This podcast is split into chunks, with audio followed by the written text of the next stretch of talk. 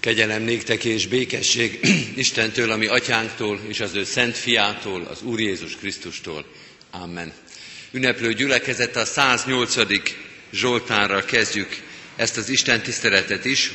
Ennek a hónapnak az énekével a 108. Zsoltárt énekeljük végig, fennállva az első verszakot, majd a további két verszakot helyünket elfoglalva. Úristen, kész az én szívem, és azon vagyon én lelkem, hogy te néked énekeljen. Thank you.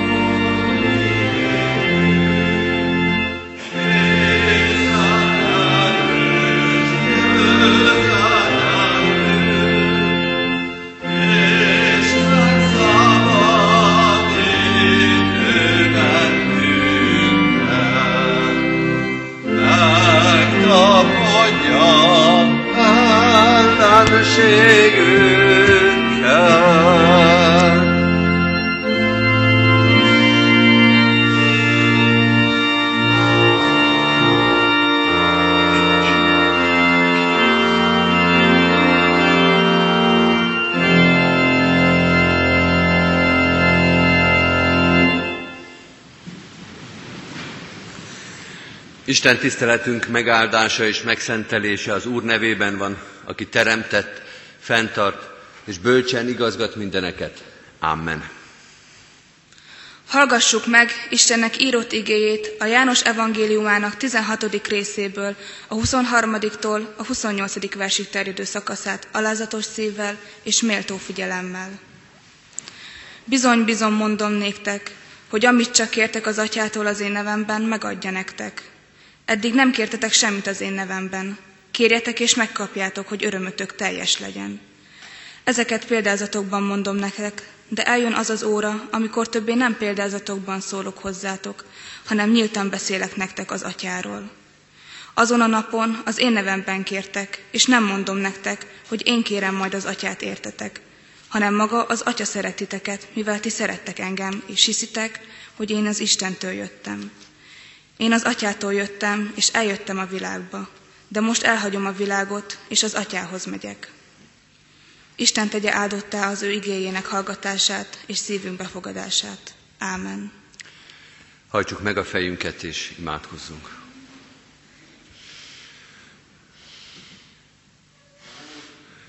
Menjél, atyánk, jöjj el a te lelkeddel, a te bölcsességeddel, és szólj hozzánk, hogy a mai napunk és az egész életünk ne teljen el hiába valóságban.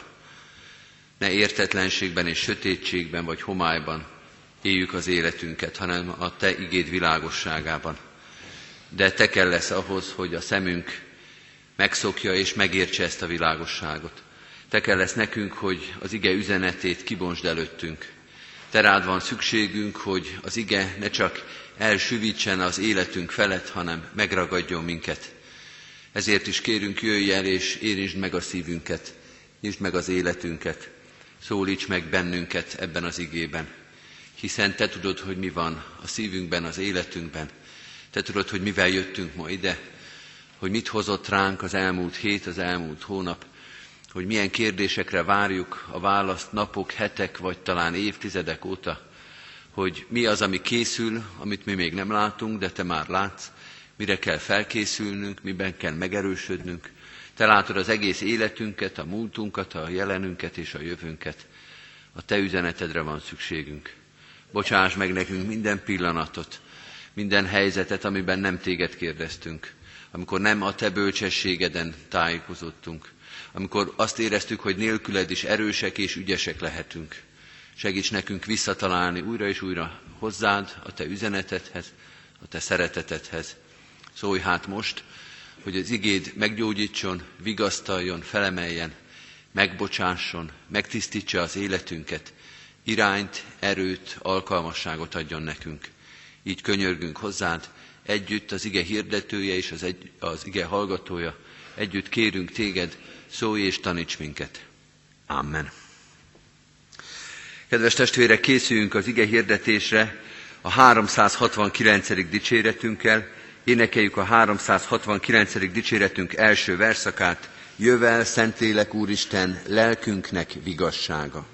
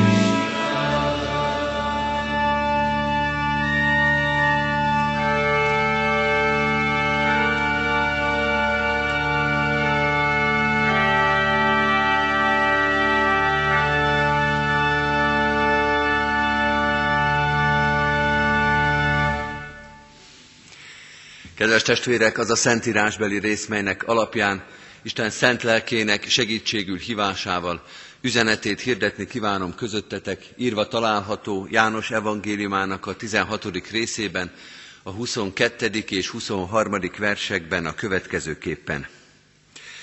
Nektek is szomorúságotok van, de ismét meglátlak majd titeket, és örülni fog a szívetek, és örömötöket senki sem veheti el tőletek, és azon a napon nem kérdeztek én tőlem semmit. Bizony, bizony mondom néktek, hogy bármit fogtok kérni az atyától, megadja nektek az én nevemben. Eddig Istennek írott igéje.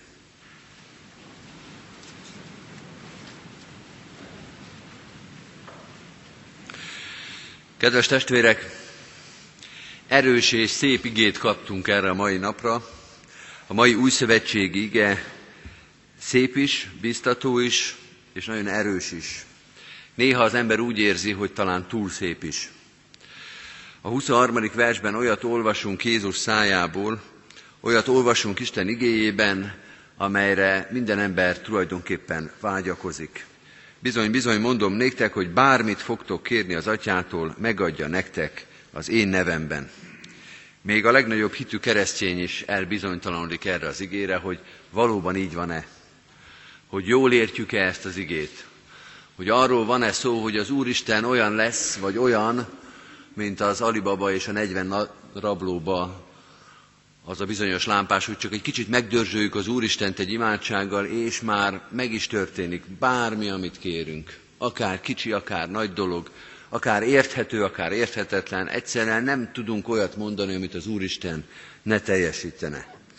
Félve hall és gondol, még inkább félve mond ki az ember ilyet, hogy erről lenne is szó. Ezt az igét kell most körbejárni, és ezt az igét kell most jól megérteni, és ez az ige hirdetés erre vállalkozik a mai napunkon, ez az ige vezet minket. Ki és mikor mondja ezt, kinek mondja és mikorra mondja, és hogyan és mennyit kell ebből magunkra vonatkoztatnunk. A mai ige hirdetés tehát tulajdonképpen ezekkel az alapkérdésekkel fog kezdődni. Ki mondja ezt a szép mondatot? János evangéliumának a 16. részében járunk, Jézus búcsú beszédeit olvassuk, annak is a legsűrűbbjét, a legerősebb szövegeket Jézus búcsú beszédéből, ha egyáltalán lehet osztályozni. De ez Jézusnak a mondata, ez Jézusnak az ígérete, ez biztató, hogy maga Jézus Krisztus mondja ezeket a szép ígéreteket. Kinek mondja? Ez is nyilvánvaló a szöveg környezetből, a tanítványainak mondja. Tulajdonképpen az utolsó vacsora záró beszélgetése ez, nem sokkal az elfogatás előtt, a tanítványok köre van ott, és ez hangsúlyos is, és Jézus vissza, visszatérően hangsúlyozza, hogy ezt most nektek mondom, ti, ti értsétek meg, ti fogjátok ezt átélni. Tehát a tanítványoknak, nem a világnak, nem a nagy tömegnek, nem mindenkinek mondja ezt, hanem a keresztény tanítványi közösségnek, vagyis a gyülekezetnek mondja. Amit itt olvasunk, az a gyülekezetnek szól, az egyháznak szól. Vagyis nekünk szól, akik mi hallgatjuk itt ezt az igét. Mikor mondja? Erről is szóltunk már, de hangosítsuk ki újra, közvetlenül nagypéntek előtt. Néhány órával az elfogatása előtt, alig egy nappal a kereszt halála előtt, tehát a földi működésének tulajdonképpen a záró akkordja ez, a nagypénteki nagy tragédia és a nagy áldozat előtt. A földi életének a vége, de még a csúcspont a húsvéti feltámadás előtt, de nyilván egy olyan helyzetben, amikor már csak a leglényegesebb dolgokat mondja az ember. Lényegtelen, mellékes, részletkérdésekről ilyen kihegyezett helyzetben már nem szól, csak a legfontosabbról, ezért is kell szinte minden szavát, minden ragot és minden betűt odafigyelve olvasni és értelmezni. A legnehezebb kérdés, hogy mikorra vonatkozik. Hogy mikor lesz igaz az, amit itt olvasunk, hogy már nem kérdezünk semmit, hogy bármit kérünk, megadja nekünk az Isten. Az látszik, hogy Jézus jövő időben fogalmaz. Minden mondata a jövőre vonatkozik. De az is látszik, hogy van ebben a bucsú beszédek részben jó néhány olyan mondata, itt a felolvasott igében is van, amit így kezd, hogy azon a napon. És ez elgondolkoztathat minket, mert ezt a kifejezést ezt jól ismerjük az Ószövetségből. És az ószövetségi példázat, az ószövetségi proféciák közül nagyon sokat találunk, amelyek így kezdődik, hogy azon a napon, és ez mindig a messiásra vonatkozik, hogy a várakozó Izrael, a várakozó ember, a messiásra váró nép folyamatosan kapta Istentől a biztatásokat, hogy amikor majd eljön a messiás, akkor ez és ez fog történni, akkor így és így teljesedik be az Isten ígérete. Tehát az Ószövetség mindig a messiásra értette azt a mondatot, amely úgy kezdődött, hogy azon a napon. De mire érti a messiás? Hogy értelmezi ezt a jövő idejűséget az, akinek az eljövetelére a proféták vártak? Mit jelent Jézus szájából az, hogy azon a napon? Ha a 22. verset olvasjuk ismét, amivel kezdtük a textust, akkor feloldódik ez az érdekes kérdés. Nektek is szomorúságotok van, mondja Jézus, szomorúságotok van, de ismét meglátlak majd titeket, és örülni fog a szívetek, és örömeteket senki sem veheti el tőletek, és azon a napon nem kérdeztek én tőlem semmit. Ismét meglátlak majd titeket. Jézus a húsvéti feltámadásra gondol, a feltámadásra utal, jelezve, hogy most egy kicsi ideig nem láttok engem. Most jön egy szakasz, három napnak szoktuk mondani, de órában ez sokkal rövidebb, de annál nehezebb szakasz, amikor a fájdalom jön. A kereszthalál, a mester elvesztése, ez egy kicsi idő, de egy kicsi idő után újra megláttok engem. És én is meglátlak titeket, és azon a napon elkezdődik valami. A feltámadással kezdődő új korszakról beszél Jézus hogy most elválaszt minket néhány óra csak tulajdonképpen ettől, de ez egy nagyon fontos néhány óra, egy nagyon nehéz néhány óra, de amikor elkezdődik a feltámadással valami, az egy új korszak lesz. Egy feszültséggel teli új korszak. Az egész új szövetség gondolkodásnak ez egyik legérdekesebb és legnehezebb feladata, hogy hogyan fogalmazzuk ezt meg. Mit mondjunk arról a korszakról, ahol a tanítványok még itt vannak, még a Földön élnek, még az emberi testben élik az életüket, még kísértések és gyarlóságok között, de már a húsvét fényében, de már a feltámadás után. Még itt, de már a húsvét örömében. Vagy így is szoktuk fogalmazni, hogy a már igen és a még nem feszültségében. Már igen, már elvégeztetett, már meghalt és feltámadott Krisztus, már fölment a mennybe, ül a mindenható Atya Istennek jobbján. Megnyerte a csatát, megszerezte a diadalt, de még nem jött vissza. Mi még itt vagyunk, mi még érezzük az emberi életnek a gyarlóságát, gyengeségét, és mind a kettő igaz. Nem csak az egyik, vagy csak a másik. Az is igaz, hogy Krisztus már győzött, és az is igaz, hogy még nem jött vissza, még nem lett nyilvánvalóvá az ő győzelme. Tudunk róla, de éljük, érezzük és szenvedjük a földi élet minden nyűgét. Egyszerre igaz, már igen, és még nem. Kedves testvérek, tehát arra a korszakról beszél Jézus, arról a korszakról beszél, amely húsvéttal elkezdődik, és tart egészen az ő második visszajöveteléig.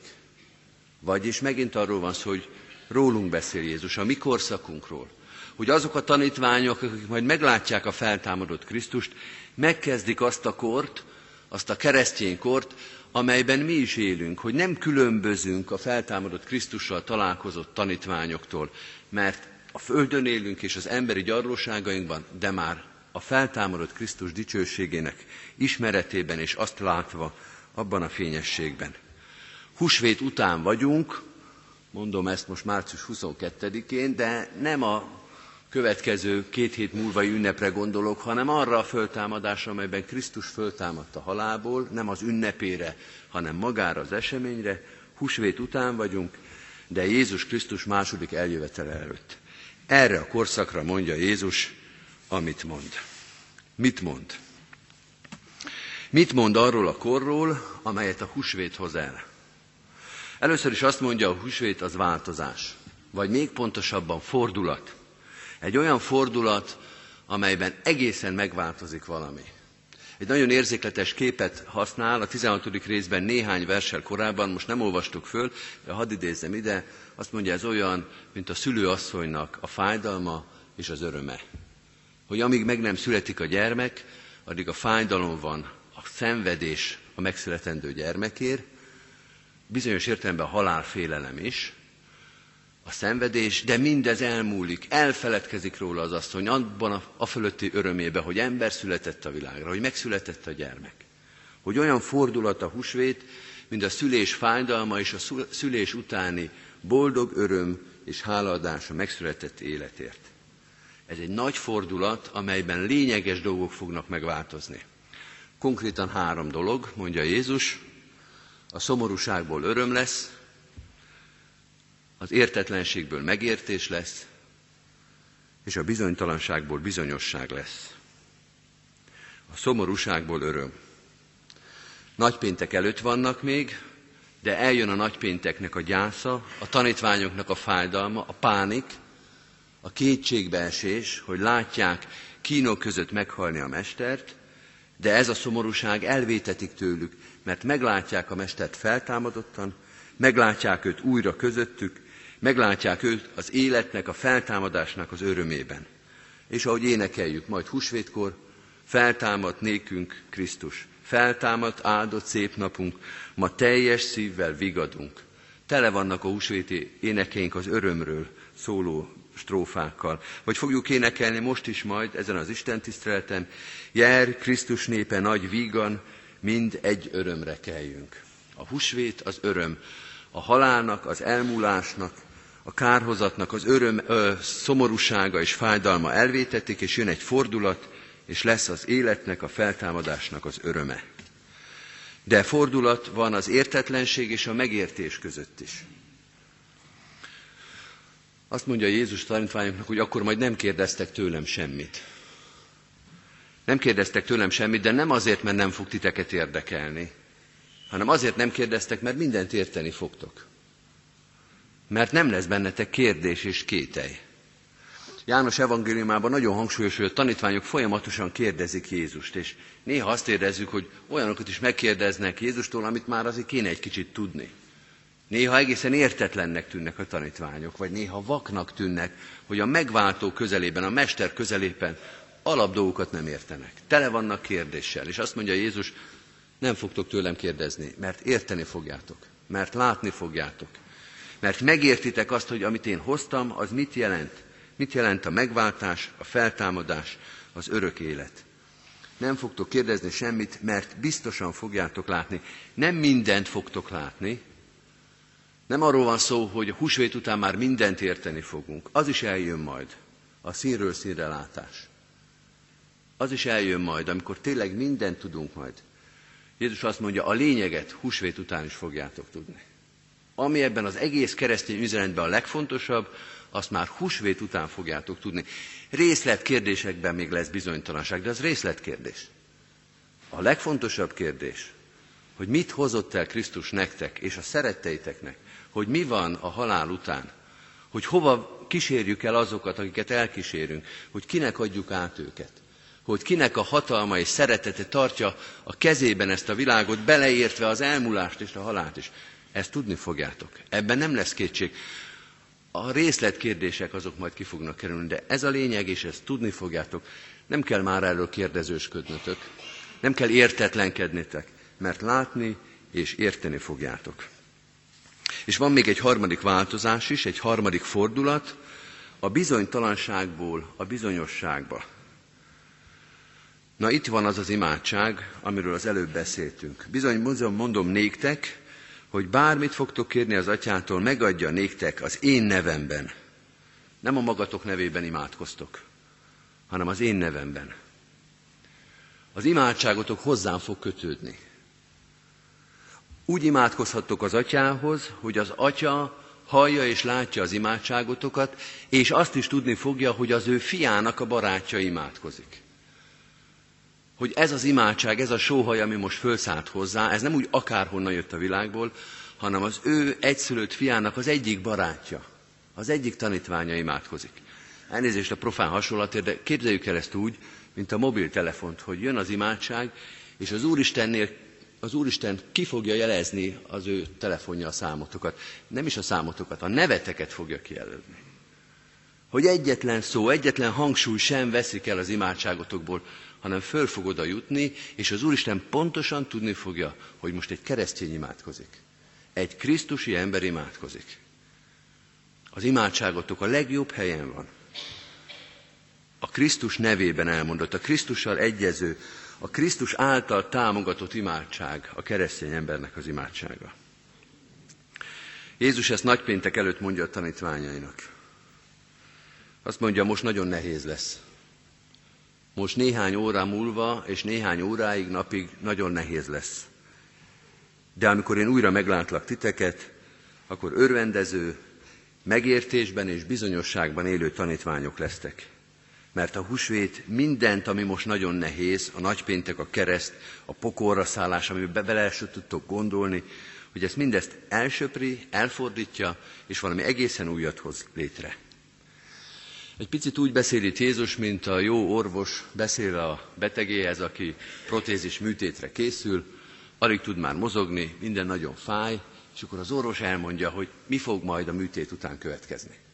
Hogy hogyan fog majd újra járni, hogyan fog majd újra mozogni, hogyan nem fog majd fájni az, ami most elviselhetetlen. Így biztatja, így tanítja, így beszél előre Jézus a nagypéntek előtti tanítványoknak. A kérdés, hogy hogy sikerül a műtét. Mert Jézus ezzel tükröt állít most nekünk, ezzel a néhány mondattal, és most azt mondja, hogy most akkor nézzetek bele ebbe a tükörbe. Ezt látjátok-e? Nézzetek bele, és örvendező, megértésben és bizonyosságban élő keresztényeket láttok-e ott benne a tükörbe? Ezt látjuk? Én azt gondolom, hogy elég vegyes a kép. Azt gondolom, hogy igen, van ilyen. És mindannyian ismerjük ezt, a saját életünkből is, és a körülöttünk élőkben is. Hogy van olyan keresztény, és van olyan keresztény közösség, és nekünk is van olyan keresztény életszakaszunk és korszakunk, amikor tele van a szívünk örömmel és hálával, és ez az öröm és hála, ez átsugárzik a földi élet gondjai, szomorúságai, fájdalmai fölött. Van szomorúság ebben az életben, de erősebb, meghatározóbb az a keresztény öröm, amely a Krisztusba és a feltámadásba vetett öröm miatt van a szívünkbe. Van ilyen, hogy az öröm és a hála átsugárzik az élet sötétsége fölött. Van olyan, hogy a megértés, a Krisztusban való bizonyosság átsugárzik az értetlenség fölött.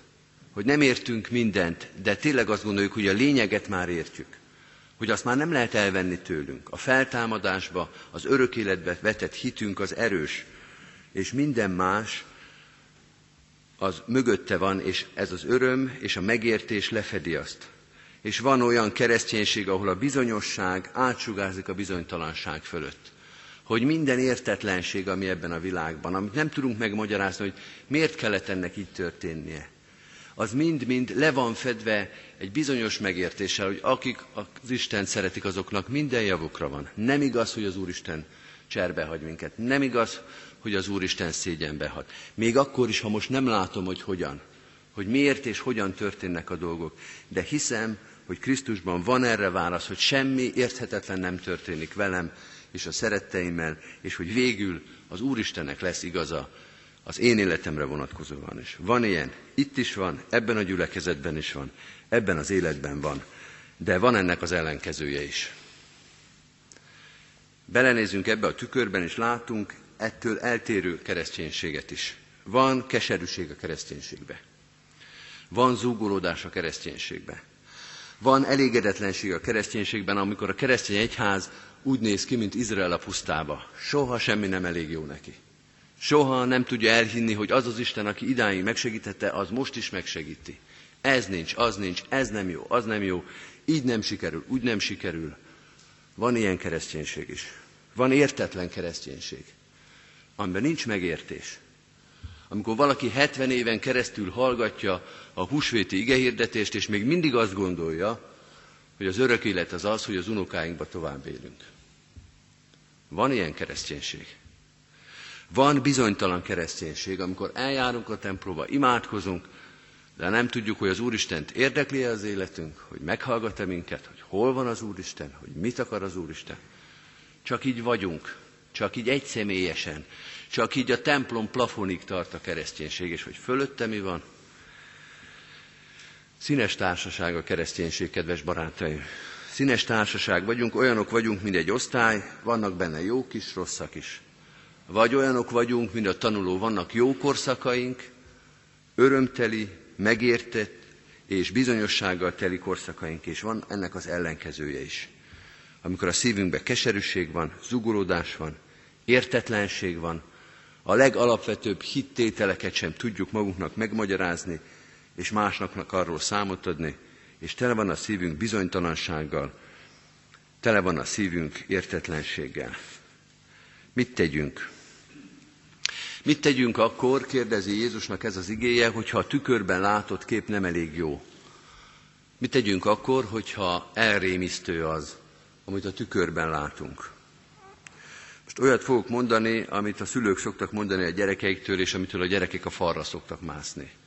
Édes fiam, ha Kovács Józsika meg tudja tanulni, akkor te miért nem tudod megtanulni? Ezt most nem bosszantásként mondom, hanem biztatásként. Mert amikor Jézus ezt mondja a tanítványoknak, akkor azt is mondja, hogy húsvét után örvendező, megértésben és bizonyosságban lévő keresztények lesztek, és én erre el tudlak titeket vezetni. Ez reális. Ahogy az egyiket el tudtam vezetni, úgy el tudom vezetni a másikat is. Ahogy elvezettelek már téged is erre, hogy volt ilyen korszakot, volt ilyen, hogy örönt, örültél, hogy értetted, hogy bizonyos voltál az őgébe, úgy meg tudom tenni újra. Ez a tanyanyag, ezt várom el tőled, mondja Jézus, de el is tudlak erre vezetni. El tudom érni az életedbe, hogy ez a szép kép, ez a túl szép kép, amit itt fölvázol Jézus, hogy ez igaz legyen rád is, rád, mint egyénre, rád, mint gyülekezetre, rád, mint magyar vagy európai kereszténységre. A mester elvezeti a tanítványait. Azt mondja ez az ige, bízzatok keresztények közeledjetek Jézushoz, mert az az állapot, amit fölvázoltunk, az olyan, mint a kájha melege. Ha fáztok, akkor húzódjatok közelebb a kájhához. Akkor üljetek oda mellé. Ne csodálkozzatok, hogyha kinn az udvaron hideg van.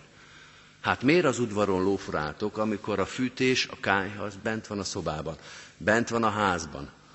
Kicsit ilyen lapos szóvicel, bent van az egyházban. Ott keressétek a meleget, ott keressétek ezt az átmelegítő tanítást, ahol ő van, mert ő fog titeket elvezetni. Miatta lesztek ti örvendező keresztények. Miatta és általa lesztek a megértésnek, a hit ismeretének a keresztényei.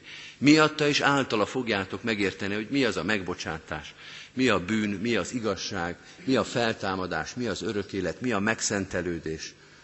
Ő fog titeket erre elvezetni. Miatta és vele lesztek bizonyosak abban, hogy az imádságotok, a rosszul elmondott imádság és a dadogva elmondott, a ki mondott imádság is eljut a ti mennyei atyátok fölé. Közeledjetek a Krisztushoz, ezt ígéri nektek, amit itt fölvázolt, ezt várja tőletek, de ezt el is éri az életetekben. Ezt meg is adja nektek.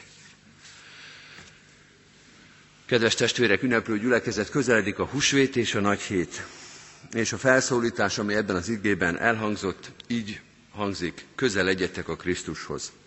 Azt gondolom, hogy ez a két mondat egybevág, és azt mondja, használjátok ki, hogy jön a nagy hét, a virágvasárnap, a nagyheti igehirdetés sorozat, a húsvéti urvacsorás istentiszteletek, legyen számotokra ez a nagy hét, ez a sok-sok alkalom a vele való találkozásra, az öröm, a megértés és a bizonyosság hete, az öröm, a megértés és a bizonyosság ideje, a Krisztustól kapott alkalom. Amen.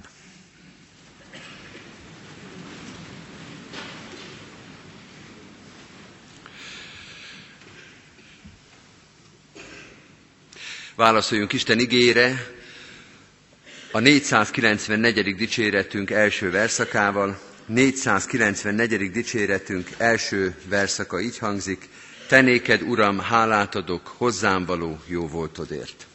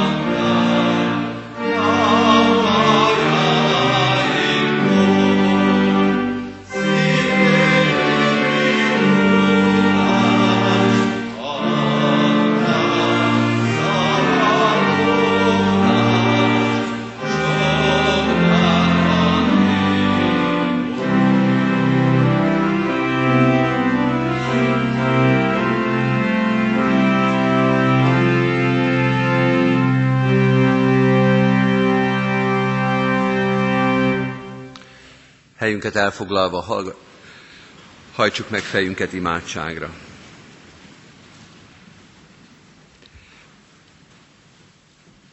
Urunk, bocsáss meg nekünk, hogyha a Te igé tükrében nem azt látjuk, amit tőled hallunk. Bocsáss meg azokat a pillanatokat, amikor nem úgy vagyunk keresztények és tanítványaid, ahogy Te ezt elvárnád tőlünk. De eléd visszük az elégtelenségünket is. Eléd visszük azt a szomorúságunkat, amit sokszor magunkon látunk, vagy ami elfog minket, hogyha magunkba nézünk. Te változtass meg minket. Hadd legyünk nagyon közel hozzád, hogy az életünkön átsüssön az öröm, az elégedettség és a hála.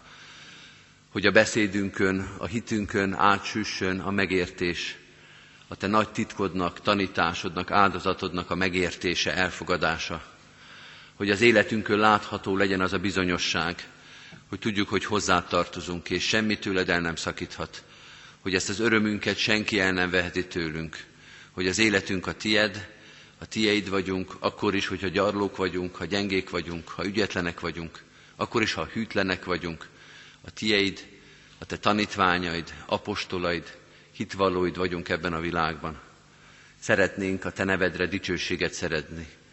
Szeretnénk, hogyha minden tettünkkel hozzád vezethetnénk embereket, és nem elválaszthatnánk. Ha minden tettünkkel bizonyságot tehetnénk a te nevedről, a hozzá tartozásunkról, és nem szégyent hoznánk a nevedre. Ehhez kérjük a te lelkedet, a te igédet, a te világos tanításodat. Segíts nekünk, mert nélküled keresztjének lenni is nagyon nehéz. Nélküled hozzá tartozni is nagyon nehéz. Bocsáss meg, hogyha ezt sokszor nélküled próbáltuk. Hisszük és tudjuk, hogy itt vagy közel hozzánk. Segíts, hogy mi is közel lehessünk hozzád. Hogy érezzük a te jelenlétedet, a te szeretetedet, a te biztatásodat. Hogy érezzük még a feddő mondataidat is. Még azt is, hogyha valamire rámutatsz az életünkbe, aminek nem lenne ott helye ami szégyen, ami erőtlenség, ami lázadás.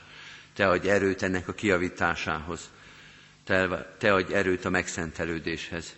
Így kérünk, vásd valóra azt, amire tanítottál minket. Tégy minket örvendező, hitben, tudásban, bizonyosságban járó tanítványaiddá, hogy így tegyünk bizonyságot rólad. Olyan sokan vannak körülöttünk ebben a világban, de a családunkban, a munkatársaink, a barátaink között is, akik várják ezt a jól érthető, ezt a jól megfogalmazott bizonyságtételt. Tégy minket erre alkalmassá. Így imádkozunk a ránk bizottakért, elsősorban a gyülekezetünkért, a hitünk cselédeiért, a kicsinyekért, a ránk bizott közösségekért. Urunk, a Te lelked és a Te igéd vezessen a szolgálatban.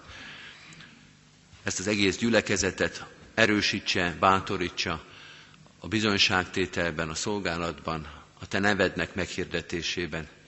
Különösen is imádkozunk azokért, akik terhet hordoznak, gyászolnak, koporsó mellett álltak meg, vagy fognak megállni. Urunk, Te látod az ő fájdalmukat, szomorúságukat, a feltámadás öröme, a húsvét üzenete vigasztalja őket, azokat, akik most élik át a nagypéntek szomorúságát. Te állj mellettük, aki ismered a halált, annak minden fájdalmát, hordozd a keresztünket, a fájdalmunkat, a szomorúságunkat. Imádkozunk a betegeinkért, azokért, akik most jöttek ki a kórházból, vagy ezután kell, hogy oda menjenek, a műtétre várókra kért, vagy a műtét után lévőkért imádkozunk. Urunk, gondviselő szereteted és kegyelmed álljon mellettünk azokban a pillanatokban is, amikor emberileg már nem tudunk egymásnak segíteni, amikor csak az imádság és a reménység segít. Hadd legyen ez a legerősebb bástyánk, a legerősebb alap a lábunk alatt. Így köszönjük meg a Te gyógyító jelenlétedet, biztató reménységet, erőt és türelmet adó jelenlétedet. Imádkozunk minden keresztet hordozó testvérünkért. Annyi fájdalom van az életünkben és szerte a világban, szeretetlenség, zúgolódás, békétlenség, emberi egyenetlenség, annyi minden fájdalom van, és annyi minden fájdalmat okozunk mi magunk is, Urunk, gyógyíts be ezeket a sebeket. Légy ott a magányosokkal, a megfáradtakkal, a vívódásban, békétlenségben élőkkel. Te adj békességet lélekben és testben egyaránt. Áld meg a gyülekezetünk minden szolgálatát, adj alkalmasságot, engedelmes és alázatos szívet a szolgálatot végzőknek. Áldást kérünk a városunkra, országunkra és nemzetünkre, egyházunkra.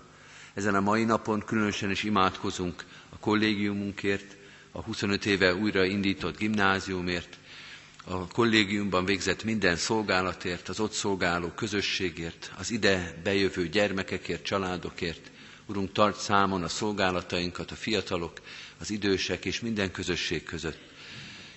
Köszönjük, hogy így bízhatjuk rád minden közösségünket, minden szolgáló, szolgálatot vállaló, egymást építő és bátorító, támogató kis közösségünket.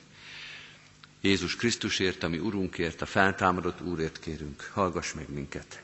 Amen.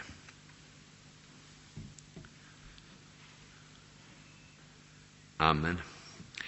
Ti azért így imádkozzatok. Mi atyánk, aki a mennyekben vagy, szenteltessék meg a te neved. Jöjjön el a te országod, legyen meg a te akaratod, amint a mennyben, úgy a földön is.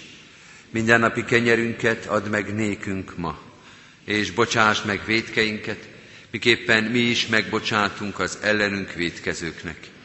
És ne vigy minket kísértésbe, de szabadíts meg a gonosztól, mert Tiéd az ország, a hatalom és a dicsőség mind örökké.